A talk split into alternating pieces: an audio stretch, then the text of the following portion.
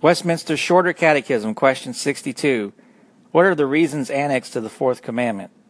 The reasons annexed to the fourth commandment are God's allowing us six days of the week for our own employments, His challenging a special propriety in the seventh, His own example, in His blessing the Sabbath day.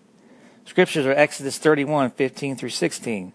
Six days may work be done, but in the seventh is the Sabbath of rest, holy to the Lord. Whosoever doeth any work in the Sabbath day, he shall surely be put to death. Wherefore the children of Israel shall keep the Sabbath to observe the Sabbath throughout their generations for a perpetual covenant. Leviticus 23 3 Six days shall work be done, but the seventh day is the Sabbath of rest, a holy convocation. You shall do no work therein. It is the Sabbath of the Lord in all your dwellings.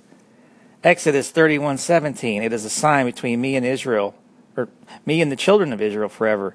For in six days the Lord made heaven and earth, and on the seventh day he rested and was refreshed. In Genesis 2 3, God blessed the seventh day and sanctified it because that in it he had rested from all his work which God created and made.